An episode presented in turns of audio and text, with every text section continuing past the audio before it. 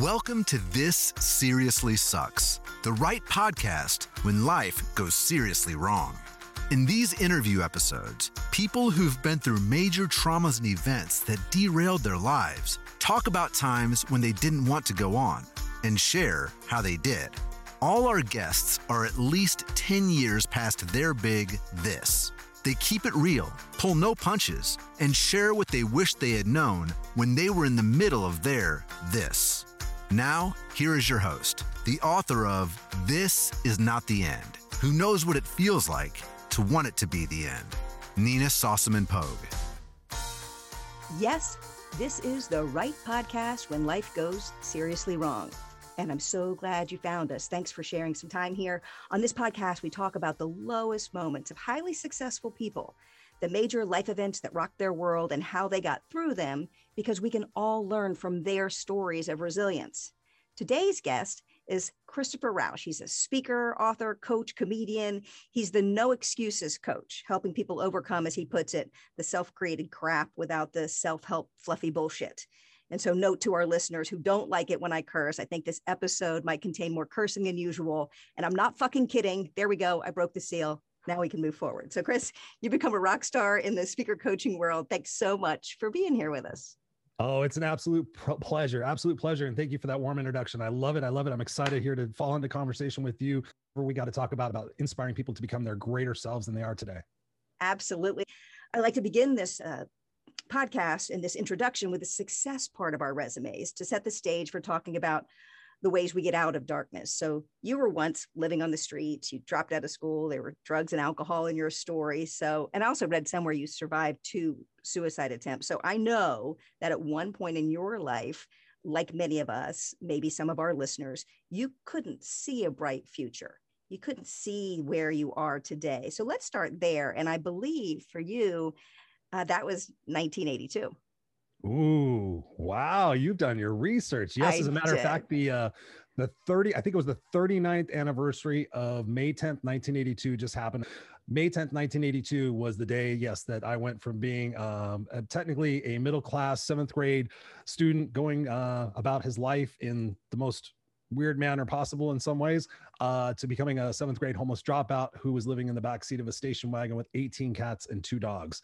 So yeah, uh, life changed May 10th, 1982, some 39 years ago. But the journey since then has been one of many peaks and many valleys. And every good story has, you know, high notes and low notes. We talk about that here. Was there a moment in your journey where you just didn't have any hope, where you just felt like I can't do this anymore? Yes, yes. It all it, all came uh, as a culmination of my entire life, from the point I was born uh, to a mother with various psychological disorders and drug dependencies and alcohol situations and a and a and, a, and a, an affection for men. Let's just put it that way. Um, so I was born without a father. So my mom had, like I said, very psychological disorders. So my journey from the time I was born up until the time when I really had the thought of myself not being in this world anymore, that entire journey for those 17 years was one of darkness, of loneliness, of emptiness, of trying to fit in, of uh, physical abuse, mental abuse, spiritual abuse from both my mom, my sister, um, other people in my life, you know, the bullies at school, the bullies on my street. I was just telling the story the other day. When I think about, you know, when it is I really started living in my life versus existing in my life, it took those first 17 years, including those two failed suicide attempts, for me to start realizing that one of the most important components of our survival and our even better, our thrival is our love for ourselves. And I never loved myself. I never trusted myself. I never believed in myself. I thought I was always somebody that had to show up and be who it is my mother told me to be, or be who it is my teacher told me to be, or, or be who it is so I could fit in on the playground. And through the culmination of all those different events that happened, up to including being homeless for four years, uh, my sense of self confidence, my sense of self worth uh, continued just to, to, plummet. I mean, then as drugs and alcohol got involved, and as my mom was playing espionage, she was pretending to be a drug dealer's assistant while also giving inf- information to the Anaheim Police Department. It was craziness. And here I was working three jobs. I'm 16, 17 years old, um, and I'm doing all these things. And just finally, ultimately, I get to the point where nobody sees me nobody see i feel like i'm in, i'm like i'm like in a world with all these people around me and nobody fucking sees me. So i'm like all right i want somebody to see me. I want somebody to see me in such a big way they never forget me. So i got drunk i got high i was 16 years old And I got in my mom's station wagon when it still ran because she loved that car. And I said, guess what? I'm going to go out there and I'm going to plow this car into the biggest side of the building I could possibly find so that it's on the news. So her police friends, everybody has to go see the fact that I just drove her car right into a brick wall and went, there, now you figure it out. Because that was really my ultimate destination. I'm like, you, you're depending on me to do every single thing in your life. I'm a teenager. That was my mission in my head. Um, so I got in the car, 16 years old, driving a over 5,000 pound station wagon on Orange County freeways here in Southern California, uh, looking for a hard object to run the car into. Now, mind you, I was drunk and stoned, but still apparently a really good driver because I started driving when I was 14 because my mom would pass out and I'd have to go move the car when we were homeless if we happened to stay in a motel because we had to hide it because we had all the cats in the car. So I learned to drive when I was 14. So here I am on these freeways and I'm like, and still to this day, I believe I didn't believe this at the time, but I believe there was guardian angels, there was God, there was source, there was somebody there with me in that car because it was like nine or 10 o'clock at night, might have been 11 o'clock at night. Um, and so I got on the freeway. I didn't even know if there was gas in the car. I don't, I don't know how I did this, but I managed to drive probably, I estimate probably around 50 miles round trip um, through across three different freeways. And I'd never found that brick wall. And I know I didn't find the brick wall now because I didn't really want to die. And I'm surprised that during that escapade that I didn't get pulled over by the cops. I didn't hurt anybody, but it was really a, a super huge lap around Orange County for me to realize hey maybe i don't want to die. Maybe i maybe I, I need to start making different decisions in my life. And so that was the one time. The other time was that i took a half a bottle of advil thinking that i was going to pass out and die. And i didn't. I wound up just getting really sick and wound up not having a headache for 20 years unpacking that a little bit. So I'm sure that someone listening is like, oh my gosh, my mom's a train wreck too. Or, oh my gosh, I have gotten in a car or been self destructive in other ways. Uh, I remember being self destructive myself, wanting to step into traffic. I just kept going for these walks and I had plenty of very safe streets to go on, but I kept walking on the busiest streets thinking I could just take two steps over to the left and that next car would just end this for me and I wouldn't have to worry. You know, but in my head, then I was thinking, well, shit, now they're going to feel like I feel. And now we start this loop all over. Right. So, so as you look at that and people who are listening think about the words that you're saying if they're there right now um, how did you get through that? How did you keep going? You had thank goodness source someone looking out for you and you got off that interstate and and got on with your life. But was it like an instantaneous thing? Did it take weeks? Did you just muddle through some more and or did you talk to someone? What were the steps that kind of unfolded back then the steps that unfolded back then, and that's a great question. Thank you. Um, was that I, I, I think what happened was because we were staying in this motel and it was it was super sleazy motel. It was something that you could write a movie about. I mean, there was the drug dealers, there was the prostitutes, there was the old people who were drunk fighting who had been living there for 10 years. Uh, I can't remember their names now, but they were funny. When they were sober, they were the sweetest people. But every night around four o'clock, they started drinking, they became assholes. It was crazy. Um, they are in some movies. I think I've seen them in some movies. Yeah. Yeah, it was a, it was crazy. Um, but I started there was a few people there that were really working hard and trying to better their life. And I noticed that they always stuck to themselves. They weren't in any trouble. And I was like, they seemed like they were happier than the rest of the people out there, just drowning their sorrows and their miseries. So I started watching people who were a little bit more successful. I did stop hanging around as many of the degenerates as, as, as I was, but honestly, during that process, I was still trying to just figure out who I was and what was going on, and my mom doing this thing, and just trying to survive every single day. I mean, literally every day was a fight to survive. And it wasn't until the point where I came walking back into the motel one night and this guy uh, walks up to me and goes, "Yo, man," he goes, "You want to buy a carton of cigarettes?" And I said, "Oh, what you got?" Because at the time I smoked cigarettes. And he goes, "He goes, oh man, I got a carton of Reds for you. I got a carton of Reds for you." And I'm saying this stereotypically because he was a black man. And I sat there and I said, "I said, oh man," I said, "I don't smoke those. I actually smoke Kools. Well, um, and so I and I was like, oh man, no, no. And I went to go reach in my back pocket. He goes, he goes, oh, is it because I'm black? Is that you white people have problems buying cigarettes off? And I was like, dude, I grew up in Inglewood. I said I was only only white kid in the fucking neighborhood. I said, I don't care what color your skin is. I don't care. I'll tell you, I care about the color of the cigarettes, and the cigarettes aren't the ones that I want. I said, I want Kools. And I went to go reach in my back pocket to grab my cigarettes, which were in my back right pocket. And before I could do that, there was a cold metal gun pressed against my forehead. And he was like, he's like, no, it's because I'm black. It's because I'm black. All you fucking white people are the same. Because I'll blow your fucking head off right now. And I looked wow. at him and I swear to God, I went, if you're gonna fucking do it, then do it. And I fully expected to be like, I, hear, I was fully expected to hear a click and then it was gonna be gone. I closed my eyes and just literally thought, now she's gonna miss me. And then all of a sudden I hear out of the side this guy named Will. I still remember Will when in light gray jogging pants, no shirt on, beefy as hell because he'd been in prison. No, no, no, no. Him and his moms are cool. Him and his moms are cool. Him and his moms are cool. He's like, what? This motherfucker, da da da da. And I'm like, no, no, no. Him and his mom's cool. They take care of me. They give me food, da da da. He goes, no, they're cool. I guess this guy just got released released from prison, so he went and stole the cigarettes and thought he was going to find me to go buy them from him, so he'd go get some smack or whatever. Right. He's wow. like, no, no, it's cool, it's cool. And I just sat there and I looked around. I still remember the motel lights. I still remember people being outside. Some of them not even giving a shit, just like doing their oh, hey, that guy might get blown away. Um, and from that point, that's when that's when I started making different decisions. Yeah, that would that would definitely do it. It's interesting. You said you thought in your head, now she's going to miss me. Like we have this thing as just humans that we want our moms to to save us and yeah. I think that's because innately, as as creatures, our moms are supposed to save us, or our parents are, and so when they don't, we save ourselves. Uh, we have to learn how to save ourselves. So in that moment, I had some realization somewhere. Probably was I'm going to have to save myself because no one's coming. No one is coming. What do you think made you survive it? Because not everybody would.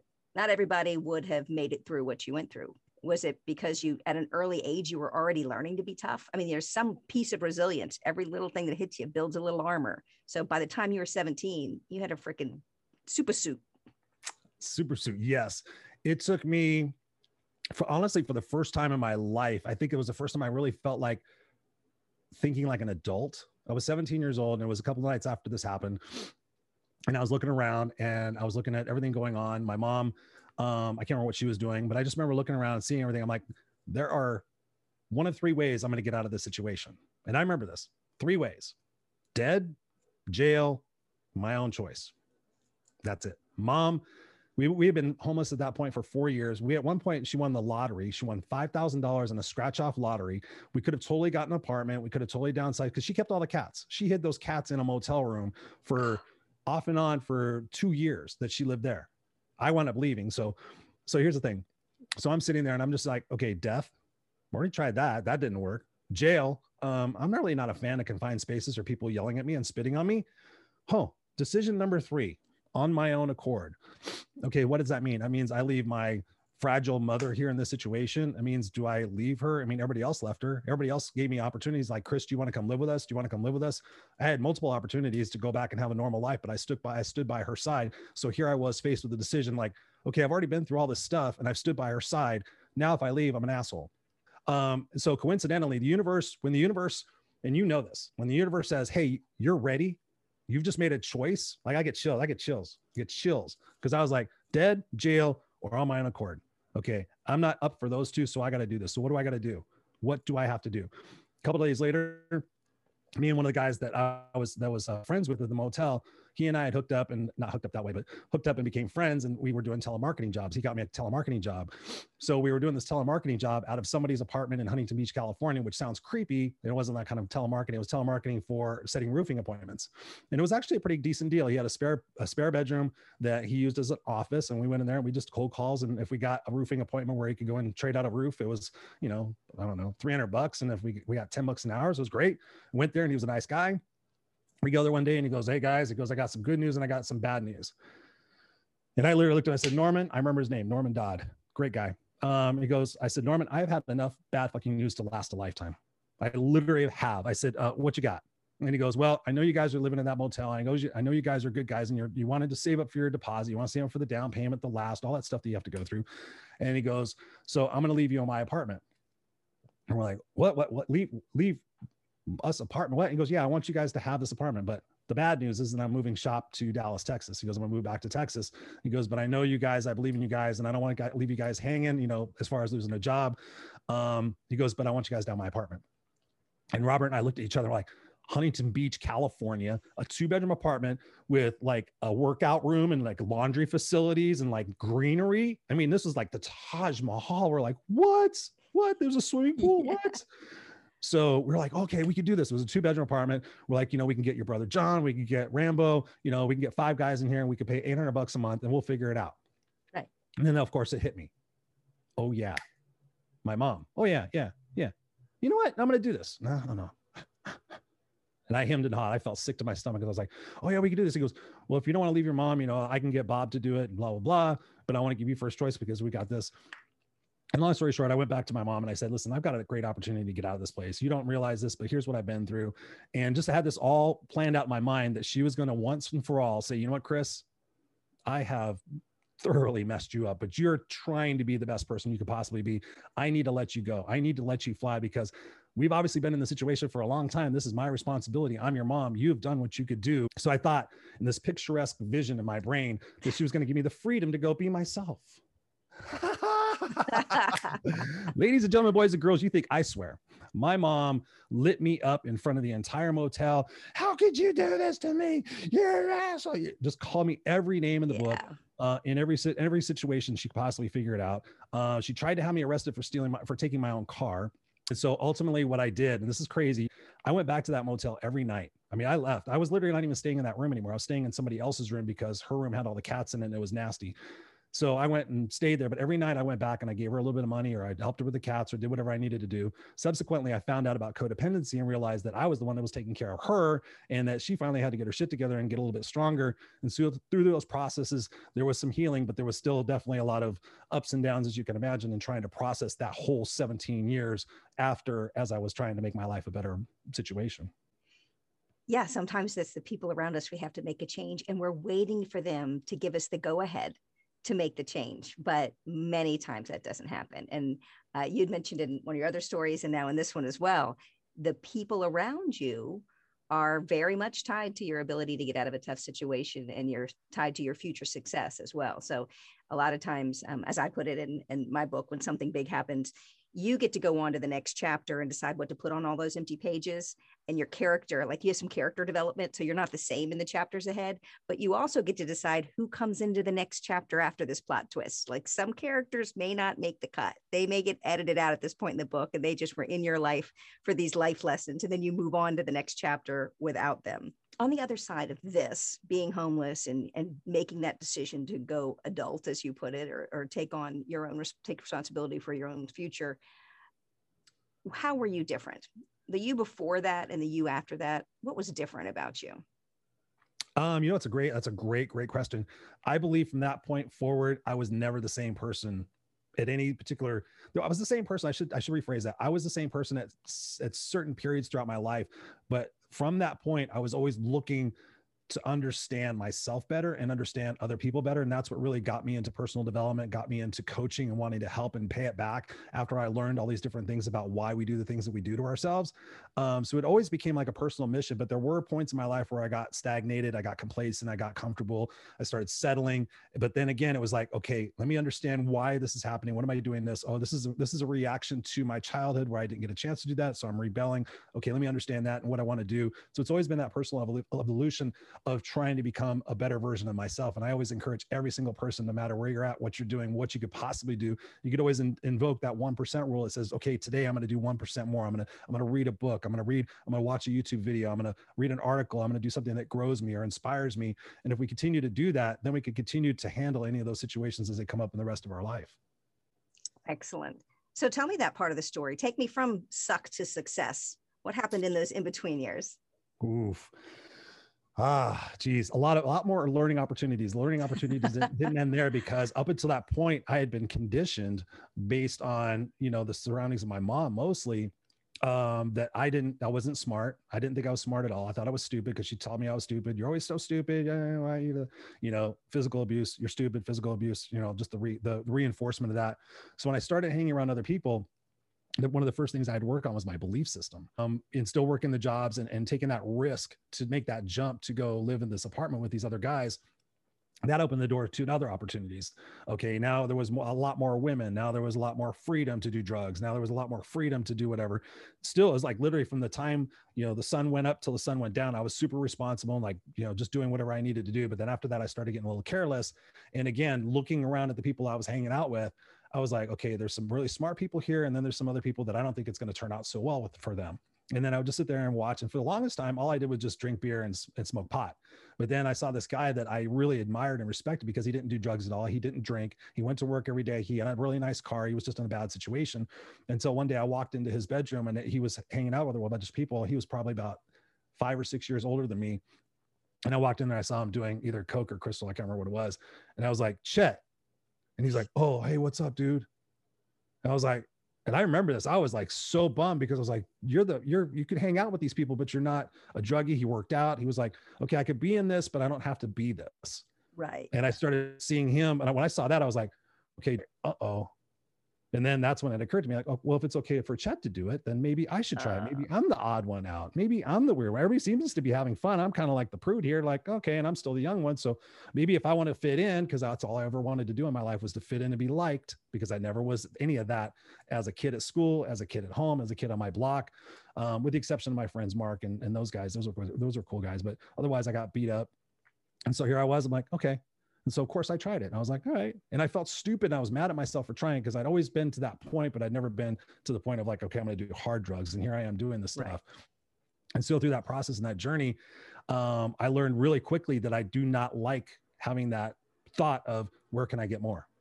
So the first time that really happened, over only after a couple of times doing cocaine, it was three o'clock in the morning, and I was like going there, going, and I'm like, we're all hanging out, like, you know, wh- wh- where where do we get some more?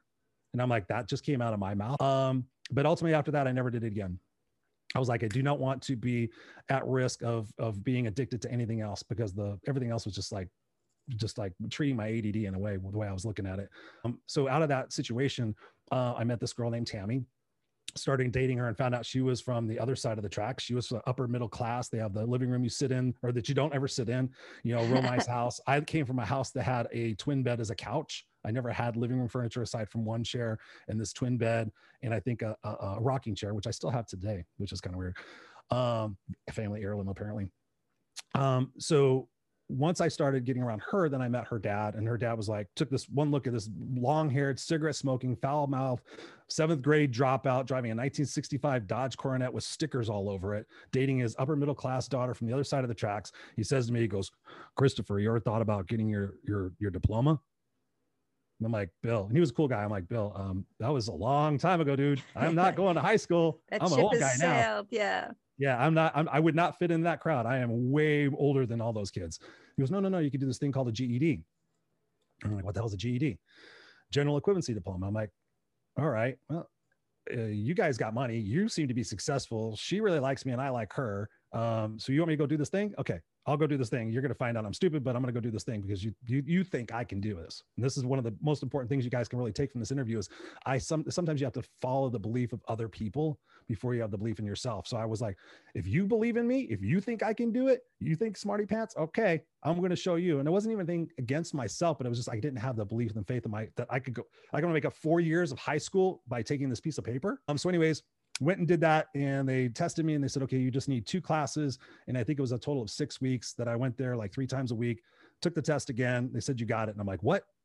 And they said, no, you passed. I'm like, uh, what? They're like, actually, you're a pretty smart guy. So I go back to Yeah. him and like, proverbial, like, here, I got a piece of paper. Thank you. And he's like, Christopher, what do you think about going to college? I'm like, what does this guy want from me? Wow. What? And so he's like, yeah, just go to Golden West Community College and just go take a class. I'm like, wow, easy for you to say. College, like to me, college seemed like this this this thing in the sky that other people went to. Like it's a college, musical like- bed. Yeah, Whoa. It's like, what? I'm Yeah. like, okay. So I literally, I remember it. I drove my 69 Charger uh, to the school, and I remember walking up that long walk to a community college, mind you. And I was just like, am I, re- am I old enough to, because I'm still, I'm still in my mind going, I'm still a kid. I'm still, you know, Mhm. looking at it back now, I'm still a six-year-old walking up there going, no, no mom to hold my, nobody, nobody here to push me or tell me what to do. I got to do this on my own all by myself. I mean, he gave me the seed, which I talk about a lot, you know, all the different seeds that I'm planted over our life. Sometimes we have to water them ourselves. I opened the door. I was like, all right. And I walked in and there was people and people were all over the place. And, da, da, da, and I just walked up to the thing and I said, hi, um, I need to know what it takes to go to school here. She goes, okay, what, do you, what is your major? And I said, I have no idea. Um, and I never, at that point, I didn't tell anybody what my story was. Well, where did you go to high school? Um, well, I went to Savanna High School and I didn't realize you had transcripts and all this other stuff. But then I said, okay, I went to Wintersburg, which is uh, where I got my continuation certificate. I'm like, oh, okay, come with me. My first class was an interpersonal communications class at Golden West College. And it was one of the best classes I could have ever started with because it taught me so much about people and listening. And my mom was always about being right, not being happy, but always being right and yelling over people and all these different things and not listening. And so I was forced to sit in this class and learn how to listen, like really listen to people and understand people and to seek first to understand. And from that point forward, that's that became like a fuel for me to understand myself better and understand other people better was to simply just start listening. the thought of you walking in there and no one to hold your hand and you have to do this yourself i can picture a little six year old you minus the beard walking in there and uh, and, and that's a really beautiful thought if or scary thought all wrapped up into one uh, even grown men sometimes when we see them go through scary situations and in their head they feel like that six year old little kid going is anyone going to hold my hand and help me through this? So, thank you for being vulnerable and sharing that. That's really insightful uh, as we think about anyone who's going through something right now and afraid to take a step. That sometimes it's the first step you have to take that's the scariest when there's no one to hold your hand through it. Mm. Uh, so you did the you did the community college piece, and then I know you went on and did other school, and you realized you were really bright and could have a bright future. Uh, was there a moment where you felt like you were I'm past this now? Like I'm past being the homeless kid. I'm I'm I'm over it. I'm done. I'm better. Yeah, there was. There was. Actually, it was um, in the year 2000. Uh, I graduated with my master's degree, as you somewhat alluded to. So I went back and once I got my associate's degree, which took me four and a half years, almost five years to get. And all throughout my life, when I was homeless, and I remember this very vividly, sleeping in the back seat of that station wagon, I could still see the the the etching of the vinyl. And I remember all I want to do is have a place where I can live that nobody can mess with me. I want a place where I could live that could be my place that nobody can kick me out of. I just want my own space to be who I am. And so in the year 2000, um, I also bought my first house, which was amazing. So here I am, 31 years old, I think it was, and bought my first house and got my master's degree. I've got a corporate job where I'm a manager, I think at that point, um, doing pretty well. And I'm like, all right, all right, I got a house. I still have my 69 Charger. I managed to hang on to it all those years. Thank God I still have it to this day. Still looks the same, unfortunately. Most of it, but runs a lot different, but it still looks the same after well, how many years has that been? Um, anyways, so I thought I'd made it. I'm like, okay, I'm good. And honestly, through even from 30 until 48, I thought I had made it, but I continued to evolve. And it wasn't even until I was 48 until I went, oh, I was still in a totally different mindset. And so I'll explain that. I never realized, I thought when I got to that point in my life that I was no longer in survival mode. I mean, I was at the point where, okay, can I go to the store and buy groceries and not have to worry about if, if I'm going to pay the gas bill, electric bill, or, you know, those kinds of things. Like, okay, I've got $5 to go to the grocery store. What can I get? You know, that I was, I was out of that space. I had a credit card and I was like, all right, um, I'm doing things. I, I, I, built a sand rail. So I, was, I had a little bit of money. I was like, all right, cool, cool, cool. But apparently, all throughout those years, even though I was still successful, I had six promotions in eight years at my job, uh, rose to the ranks to become director of operations at that, at that position. Um, but there's this thing that we can be in, and we don't recognize that we could be in survival mode or thrival mode. And it wasn't until I got my coach who had to wake me the fuck up in her terms uh, to the fact that I was still in that survival mode. And if you're in survival mode, there's still that scarcity mindset. There's still that, oh, when's the other shoe gonna fall? What when's it gonna when is this all gonna end? And I never really realized it because I was always so motivated and inspired to go and grow. It was all about as long as I don't stop and as long as I keep this momentum going, I will be quote unquote happy and successful. As long as I strive for that next position, then I'll always have a job. As long as I always strive to make more money, I'll always be in a better spot. As long as I always strive to impress people and make people this, all this, all this, all this. I'll get this. As long as I do these things, then there's a condition for us to do those things. And it wasn't until, you know, through those different valleys and journeys, you know, a, a, dance with alcoholism on a point where I was like, I was drinking quite a bit but I was just doing it to to to equalize myself from the fact that I knew I wasn't happy in what I was I was doing. So I just again it was like this little navigational thing. I was like, okay, I don't want to do that anymore. And then really it wasn't until 2008 where I went to a funeral and I had this epiphany. And so I was sitting in the back of this funeral. It was for a coworker, and everybody from my work was getting up there and eulogizing this person. I really didn't know her that well, but I came to find her really quick to be an amazing person in this world. And I felt so bad that I did not know this person at, as much as these people did. And I thought to myself, okay, if I died tomorrow, who would show up and what would they say? And this is, you know, this is this is years later and after everything has happened and i thought okay 10 or 15 people are going to show up and they're going to say um, you know they're going to bring a six pack of beer and some jack daniels and motley crue records and bon jovi t-shirts and be like okay remember that time chris did this? And oh remember that time this oh yeah and he was a good guy and he did but remember this time that chris did this and you know because i was just known for doing stupid stuff or chasing girls. I was just it was it was just it was stupid stuff. It wasn't anything of substance. And so as i sat there and i thought about this i'm like that's not what i'm here for And again, that continuous growth. Before I was just like, okay, I want to get things because as long as I have things, I'm okay. And I'm like, hmm, I don't think life is about that. So I went home and I wrote my own eulogy by hand. And when I got to the bottom of the paper, it was a yellow tab of paper, yellow pad of paper. Uh, I read it back to myself out loud. And when I got halfway down, I had tears rolling down my face. No joke, Nina. I had tears rolling down my face because I was like, wow, whoever lives this life is like, damn. And it was like, duh, this is your life. And when I got to the bottom of it, Nina, it said, and it still says this today. It's because I do this exercise with my with my coaching clients, and sometimes I'll redo mine just to, for shits and giggles, just to see if it changes, and it never does. It the way I word it changes, but the the core part of it always stays the same. And the fact that the end of it says that Christopher Rausch will have fought for what was right and what was fair, he will have risked for which that mattered, and he will have left the earth a better place for who he was and what he did that was where the magic sauce really happened for me to get on that personal development growth and that personal evolution mode even deeper to figure out okay what do i have to do to surpass this materialistic possession ego kind of thing? So fantastic. And that is so true. We do get to that point in our life and we look back and uh, i always say however for me uh, I love the eulogy thing. I could sit down. I, maybe I'll do that exercise. Except for me, I always told my husband he has to. I he has to outlive me because he would do a hell of a eulogy. He's a really good writer, so he's got to stick around longer than me. And he likes me more, than I like myself half the time. You know, we all have the own our own shit in our head that we're going to be picky about. But that's a wonderful exercise for folks who are listening or in a bad spot and you want to make a change. Part of what he's sharing is you have to decide what's going to be in that eulogy. Very similar to what I talk about in my book and when I speak from a stage. When you open the book on This Is Your Life, you know, how big is that book? What color is the cover of that book? Is it a comic book or is it like a thick novel or is it paperback? like you open up the book of your life. Oh, um, oh, yeah. And what, and, and it, you're on a page today this is cool, Chris, because right now we're having this crossover episode. We're in each other's looks. Like you have a page that we're on today, and all the pages ahead are blank. So similar to writing your eulogy, what do you want the end of your story to be? Like, what do you want that to be? And if it's not, you got to start writing some shit in there that's not that takes you in that direction. So uh, I, I love the the way you think about that.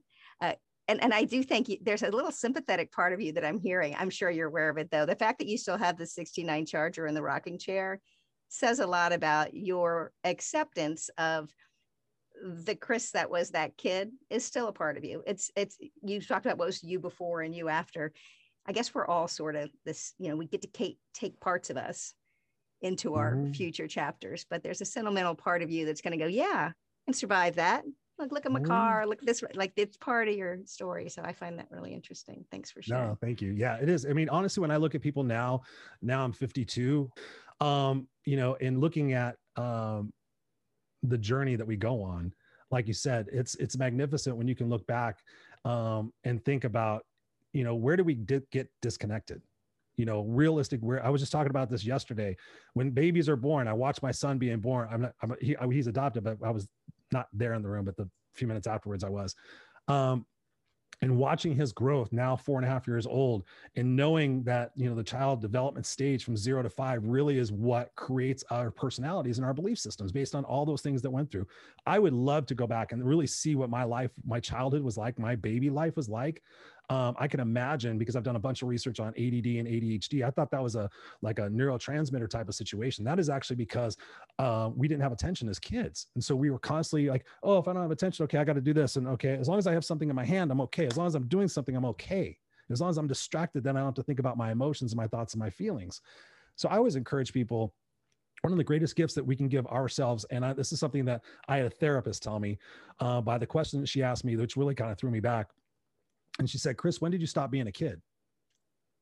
She goes, I see Coach Chris. I see, you know, all together. Chris goes, when did you stop being a kid? And my first thought was like, that's a stupid question. Hmm. Hmm. Hmm. Kid, kid. Well, I guess we could try to define kid. I said, but honestly, you know, latchkey kid, my sister leaving, uh, mom going through a divorce. I was nine years old. I said, honestly, around seven or eight. Um, you know, if we all strive to find our inner child because we all still have that little boy or that little girl. It's amazing what we can release and what we could do for empathy and forgiveness in ourselves and for the people who quote unquote supposedly wronged us.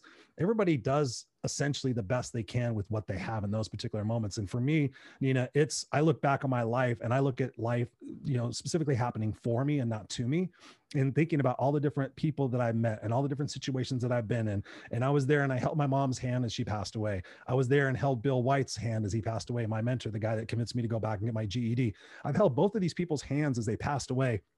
And it was almost like like throwing the con, like saying, okay, Chris, you graduated to the next level. I can go ahead and go. Mom gets to a certain level. I move into this house the day she dies. It's crazy. She's like, okay, now you're going to go have your life with Barb, my new wife, and you know, you're going to have a kid one day. So now you, you've, you've graduated to adult status. But, and then all of a sudden it's like, wow, I'm really on my own. Now I got to figure this stuff out for, for, ourselves. But as long as we stay in tune with that little child, child person inside of us, we don't, because we, you know, we're so fast to want to grow up and be an adult um, the innocence and the playfulness and the adventureness that we have as kids, that's like a part of who we are. That's not taught to us.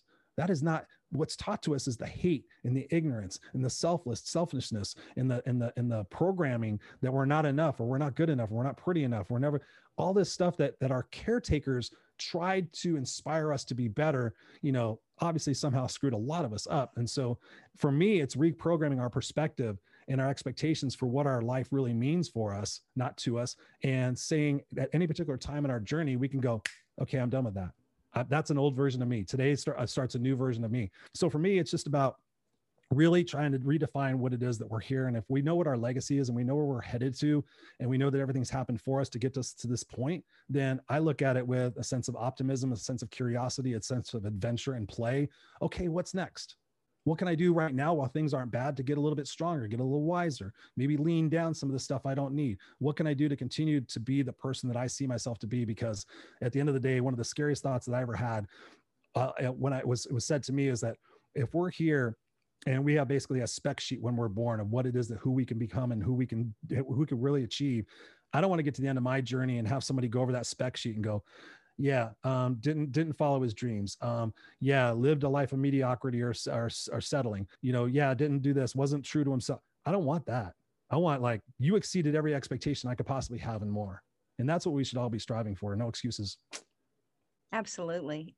You said something uh, to back it up just a little bit talking about what was you know what you like to do that was childlike. Uh, i think that that's part of it takes us out of uh, out of that mindset too. For those of us who've been in a corporate setting, who've worked in corporate, you don't get to be a kid and play. There's, you know, there's some of the tech companies that pull in like a ping pong table and stuff, but that's not play, play. That's recreation while you're trying to get your brain to take a break. But for me, I, I remember uh, my 40s, I was doing triathlons and stupid stuff that was hurting my body. And i had to have a shoulder surgery and the surgeon said well what do you what do you have to fix? You know how bad should i go in there and fix this? And i said well i need to be able to do a handstand. And he looked at me like i was crazy. And i said well you know as a gymnast and my kids still you know they expect me to do my party tricks or do something silly. Uh, so handstands and cartwheels are something being upside down was something that i realized in my 40s was something that brought me joy or made me feel like a child again. So to this day, and I'm older than you, I will still do handstands and cartwheels. And I end my workout each day. Every morning, I end my workout by standing on my hands for a little bit and doing a few cartwheels. I'm sure my neighbors think I'm crazy, but for me, that just reminds me that I'm still me deep down. Like I, I can still be this and then jump into a really heavy day full of whatever work I have ahead of me. Uh, you know, I can go that to do that and then run into an investor deck like five minutes after my cartwheels, which is always an interesting an interesting switch of mindset. That's that's beautiful. How, what, what, how do you what would you recommend to people to be able to do that pivoting? Because so many people they seem stuck in whatever there is they're in. How do you pivot from that from that one focus to another focus? I don't believe in one focus to another focus. I think life is life, and you have to create a life you love. So my second book that I wrote is called "But I Want Both." Uh, the working mom's guide to creating a life she loves. I don't believe in work life balance. I believe it's all your life and you just choose what you want to put in it. And I'm real big into scheduling your priorities, not prioritizing your schedule. So do the things that you need to do to be the person and, and the part and show up in the world like you want to show up. Okay, I got before we jump into my final three questions, which I end all the all of my episodes with, I did want to give you an opportunity to share your thoughts about around this with our viewers because I've heard you talk about it and I think it's really powerful. And, and I did a little bit of it in your intro. When you coach people and when you talk with people who are going through something, why do you call it crap? The crap that is holding you back. what is the crap that is holding us back? And why do you choose that terminology? Unpack that for us a little bit for folks who may be listening who are going through their own crap right now. Yeah, no, thank you, Nina, so much. This has been so much fun. You can ask me any questions. I love it. You know, the self created crap is funny because um, when I was a suit and tie speaker, my journey has just been multifaceted over the years. And so for, for that time of pretending to be somebody who I wasn't to get everybody to like me and validate me, when I ultimately realized I could take all of my journey and the personal development stuff that I had learned over the years, the Tony Robbins tapes, the Les Brown tapes, all the different tapes that I learned. So when I was able to to to take everything, I'm like, oh, legacy, purpose. This is way I can go back and coach and I can speak to at-risk kids. I can go back to the one of the greatest opportunities I had, Nina, was to, to go back to Brookhurst Junior High, uh, the school I dropped out of. They invited me to come back and speak. So I walked back onto that grounds for the first time after being uh, when I left there in the seventh grade. I didn't get a chance to say goodbye to anybody. Literally, I was told you're not going back to school the next day. It was a few days before we were evicted from the house. And so when I got to go back there, it's a video that's on my YouTube channel. It's uh, seventh grade dropout returns home or something like that. And I get to walk into that gymnasium. I get to see all those kids. I was blown away, A, at how little they were. I was like, no, no, no, I'm supposed to be speaking to the seventh and eighth grade class. Like this is like fifth grade class. Like, no, no, no, no, no, no. These are 13 and 14 year old kids. I'm like, wait a minute. I was that size when I was going through all this stuff. I thought I was a man. I pictured myself as like being a man. I'm like, these guys are little. There's no way I was doing this. And like, so, but from that experience afterwards, telling my story and saying, hey guys, listen, since I left here, I have been on a world effing tour. I didn't say that out there. Uh, I said I've been on a world tour of every possible thing, not every possible thing you could experience. That's a that's a that's an inaccurate say, statement, but a lot of stuff. And I'm here to tell you that you guys can all go through it and survive through it. But still, I wasn't being congruent to myself. I was putting on a suit and tie and doing all these things. So again, trying to find where that that inner peace really lies is not being anybody else but who we are and that's that's the crap that we create we create these belief systems that say i have to be this or i have to be i have to live with that, that person's uh, expectations or you know i have to be i have to be selfless because you know i was told never to be selfish and all these things and all these all these agreements that we've made it's only us that can decide that we're not going to hold on to those agreements anymore. And it's only us that can decide to go change those things to for our betterment. But so many people either subscribe to a, to to a mantra of either I'm a victim or a victor you know oh if i'm just a victim then this is my mindset this is my belief system so you got to cut that crap you have to sit there and for me going back people say you know how did you not hate your mom? How did you not just leave her in the dust? You know my sister did. My sister left when she was 16 i was like later guys you guys are all fucking crazy. Here's an ex- here's an excellent uh, um, exercise for people to do. It's called the tolerations list. Um, it's something i give to my clients and inevitably the first week i give it to them like okay here's what i want you to do. I want you to write down everything that you're tolerating in your personal life and everything you're tolerating in your professional life in your personal life. It could be the cupboard sticking all the time. It could be the fact that you that you the whatever it is that you tolerate that's frustrating you. The door is always sticking. The window doesn't work. You know, so and so doesn't do this. Write out your tolerations and let's talk about them next week. 98% of the time, people show up with about 10 to 12 things on each thing, and I'm like, really? That's it? That's it? That's all you're tolerating? That's it? Well, yeah. It was it was actually kind of hard for me to think of these. I'm like, okay, as you're going through this next week, I want you to really be specific and intentional. What are you tolerating? Are you tolerating the fact that your monitors are too small and you have to squint? Are you tolerating the fact you trip over the carpet every time? Are you tolerating the fact that you're driving to a job that you're miserable at, uh, hoping, wishing, and praying that someday, show me where someday is on the calendar, ladies and gentlemen, that someday you're going to finally get your shit together and take your life seriously? No, there's a book called The Five Regrets of the Dying. A hospice nurse sat with all these people as they were dying. And guess what? The name, the same regret, number one regret was didn't live the life they wanted to live. They lived the life they were they thought they were supposed to live.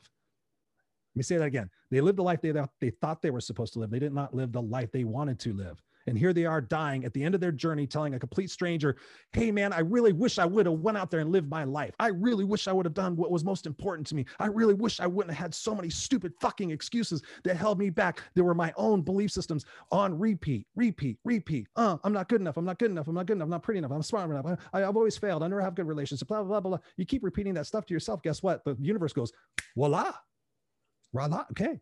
But when you sit there and say, stop, I'm not going to do that anymore. I stopped on that staircase that night and said, listen, guys, I'm either going to wind up dead or in jail or I'm going to have to do this on my own. God said, hey, in a couple of days, I'm going to put this opportunity out here. If you're serious, here's your path. And that's what's happened every single. Hey, Bill White shows up my there. Okay, you made it to this part. Like you graduate. You graduate to the next thing. Okay, now you go to school. Okay, now you go to college. Bill White passes away. Okay, I made it through that test. Okay, now he's got me on this thing. Okay, what would Bill do? I started getting my mind. What would Bill do? There is no certainty. What there are are moments. There are moments, and through moments, you can create momentum, but you cannot create momentum if you're going backwards or if you're constantly looking backwards. So, but this happened, Kristen, that happened, Kristen. You don't understand. I was violently molested for 17 years by 25 family members. I'm like, I know, I'm sorry. I wish I could go back and take all that. But you are in a position now where you can look and you can find it. It's not going to be overnight, but you can start researching how to have empathy, how to have forgiveness, how to let go of what's not working for you, right? You can sit there and take all that stuff that you went through all that stuff that you potentially could have grown grown through and make that mean something. You can go sit there and go go work at a, a big sister's place. You go sit there and volunteer your time at church for for potential other people at church that are afraid to talk out because they've been molested too. You could create a whole new program. You could go take all of this and go become a speaker and go change the world. You could write a book. Or you could sit in it and just be sad. And who wants to do that? A lot of people. A yeah. lot of people. That's that self-created crap. Oh, it'll always be like this. No, always and never are the worst words you could actually ever use of yourself like, oh, I always do this or I'll never get this. Start changing that programming that you're saying, guys. Just because it was put into your brains throughout your life, if you're choosing to always like stare back and go, well, what if? And you know, what if you know this happened? Instead, just look in the moment right now and go, wow, there's Google and YouTube. There is literally anything in the world you guys want right in this moment. You figure out, you can go on there. People sit there and tell me, oh, my finances, my finances, my finances, my finances. My what, how, what articles have you read last week that will help you with your finances? Are you using some sort of accounting software? Are you having weekly meetings with your family? Have you instituted a budget? Have you started looking at the things you really absolutely need versus the things you think you want you need? Oh, no, no, no, no. I'm like, so it's your own crap. It's your own shit that you're sitting in, yet you're bitch pissing and moaning, expecting somehow to change. Isn't that stupid? Well, kind of. So, what are you going to do today? And that's what I say to everybody listening to this right now. What are you going to do? What's the one thing? What's the one action you guys can do today by which that when you do that, it will change and start to shift everything else that's happening in your life? The first thing you can do is start taking care of yourself. Nina, I have had over a couple of hundred free coaching calls in the last year, just as my way of giving back during COVID. Because I'm like, okay, I just want to keep people's spirits up. I know they're going through a lot of turmoil. And through this process, I started realizing a common thread that I had not ever realized before. That I that I was like, oh, this is what I went through. And I would ask people, like, I want you to answer this question as fast as you can, as heartfelt as you can, without even thinking about it. Do you love yourself? Yes or no? And I thought, I'm just going to take a chance on this. The first person was like, well, yeah, I think so. I'm, I'm pretty sure. I'm like, well, talk to me about that. And then I found out they really didn't. They thought they did, and they were kind of embarrassed to say that they didn't. But through the tears and the crying, they didn't. Okay, now the healing can start. And then I asked the next person, the next person. And like probably 80 85% of the people had difficulty saying that they love themselves. I'm like talk about how how do you care for yourself? How do you care for yourself mentally spiritually physically? How do you take care? Well you know i've got this and i got this and i got that and i you know that. I'm like okay so are you drinking half your body weight in ounces of water every day? Oh i don't even drink water. What do you drink? Oh i drink coffee and soda and tea Okay, well, you realize your body is like 80% water. So if you're dehydrated, your brain's not going to work as well. Your body's not going to work as well. You're going to feel like shit. You're going to want to go to a short term gratification because you don't feel good because we always want to feel good. Life is not about feeling good, ladies and gentlemen. Life is about taking action and feeling good about taking that action when you did not want to take that action because it's going to result in growth. That's why we go to the gym. We work out our muscles to get, we go through pain and we've got, oh my God, my muscles hurt. Oh, they hurt. But you know they hurt because in a couple of days they're going to feel better and you're going to look good and you're going to feel good. That's life. I could go on and on. Sorry, Nina. It's excellent. Uh, and you just answered the third question, but I'm going to pose it to you anyway. Okay. So I love it. And now I'm going to have to go and make a list of all the things I'm tolerating because I've never heard that before. So you taught me something uh, new to, uh, you gave me homework. So I love it when someone gives me homework. So I'm going to make my, I'll start making my list, have a feeling, a few come to mind really quickly. You know, it'll be, it'll be long, do it twice. It'll do it long. And then from that point, just pick three things. Cause usually people okay. will come up with about 20 to 30 total. You just pick three. Yeah. And you say, okay, if I just get rid of these three, yeah. and those three usually are nothing. Yeah. Why bother? Why, why tolerate? That's really great. It's a great way of thinking. All right. Well, so much great information. We end, uh, wrap up each of our episodes with the same three questions for all of our guests. And again, on this podcast, everyone who joins us, all of our guests have gone through something big in their life and they're at least 10 years past it. So they're in a place where they're speaking from their scars, not their wounds, is what I like to say. So we've already mm-hmm. done some healing. So the three questions are um, first, what would you say to your younger self if you could go back and like whisper in that seventh grader's ear or at some point in your life, what would you say to your younger self? That's a great question. Actually, that was an exercise that I I stumbled upon one night when I was drunk um, in, during those drinking stages. I pulled out a bunch of pictures of me as a young kid. And after all my friends left, I was cleaning everything up and I was pretty buzzed. And this is when I was socially smoking. I sat down on the, the patio table and I picked up a picture of myself, probably first grade, second grade, maybe. And I sat there and I looked at the picture. And this is after going back to Brookhurst Junior High, you know, and, and doing that and i just and again thinking about what i was just saying you know thinking about myself is like dude you're going to go through so much in your life and i'm just you know for people who are not can't see this um you know i'm staring at a picture because I just picked up this little picture and I just looked in my eyes as a this little boy and I started crying. I'm like, damn, dude, you're gonna go through a fuckload. You're gonna go through so much stuff, dude. You're gonna want to give up so many times. You're gonna think you're a piece of shit. You're gonna think you're worthless. You're gonna get chased into people's houses by bullies. You're gonna get your head beat in. You're gonna get mocked. You're gonna get made fun of. You're gonna have times where you just feel like absolutely dying and crying and that you can't get the pain out.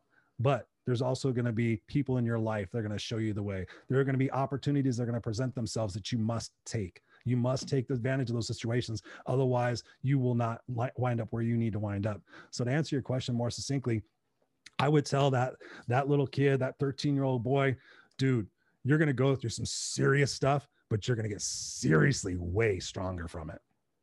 Wonderful advice. And our second question What is one thing you know now that you wish you knew then? Now that you're older and wiser. Um, that I am love. I never, I never knew that before. You know, I never knew what love was. I never knew it was all about accomplishing and striving and you know the material aspect of what lo- what life was about. But now it's about love. Now for me it's about seeing people's differences and still loving them. It's about seeing people saying stupid stuff and seeing that them being hurt. They're not really saying these things out of hate and anger. They're saying them because they hurt. And so i think the first objective that we could possibly be and we're all born born into this way is to be love. But somehow we become something else. So um, definitely to be love is is one of the biggest things i would tell myself to go back to great advice. I always say lead with love. If you're not sure what to do in a situation, just lead with love, listen and lead with love. Like you can't go wrong in that with that attitude. And the third question, and you tapped into this earlier. So if you want to talk gratitude or something in here, here's your opportunity. One thing our listeners can do today to help them get through their own big this, whatever they're going through. So many different things that popped in my mind, but yes, gratitude. It's amazing you know the old adage i'm not sure you ever heard the thing like you have a group of people and everybody's standing there you know bitching about their problems and everybody just takes their problems and throws them into the pile most likely people are going to go wait oh my problems weren't as bad okay i'm just going to take the i'm sorry about what you went okay i'm going to take these back it's really about perspective you know we talk about we joke around sometimes in our conversations about oh i've got real world problems right and I sit there and I joke around about that. I'll find people who notoriously would bitch, piss, and moan about so much stuff. And I'm like, did you by any chance go to a room in your house today and, and, and turn a knob? Stay with me here. You turn a knob, huh, huh, huh, and then hot water came out of the wall. Hot fucking water came out of the wall. As much as you want. Don't waste it. But hey, hot water came out of the wall. Pretty nice. By the way, when you went and took your morning whatever, was there toilet paper right there for you to clean up with? Toilet paper. There's some people in this world Toilet paper, what is that? What is that? There's so much to be grateful for. When I wake up every single day, and this is something everybody can do. This is uh, this is what everybody can do. Before my eyes open, Nina, I say what I'm grateful for. I'm grateful for another day. I'm grateful for this house. I'm grateful for my sheets. I'm grateful for the people that made this bed. I'm grateful for my dog. I'm grateful for the birds chirping outside. I'm grateful I get another opportunity to impact people. I'm great. I'm grateful that I get an opportunity to maybe be a better parent today than I was yesterday. And then from that, I say what my intentions are before my eyes open. This takes 30 seconds, guys. My intention today is to be present and playful with my son. My intention today is to make an impact to the world for who I am and what I say. My intention today is to be a great husband and a great friend to my to my family my intention. So instead of waking up going, oh shit, this is gonna be a fucked up day. How about just waking up going, there's beauty, there's electricity. You know, it's funny, we bitch about when our computer doesn't work right, or we bitch about, oh, you know, this, the refrigerator just went out. The refrigerator didn't go out for the last three and a half years. Granted, they don't last very long anymore. Where was the gratitude in that? Where was the gratitude in your computer working all the time? My PC services guy at my old job says it's amazing. He goes, people only yell, they only talk to us when something's wrong. We never hear like, hey, you know, thanks a lot for keeping the network up for the last six months.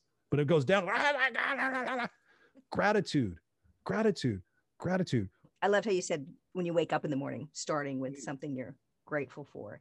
And setting an intention is really key.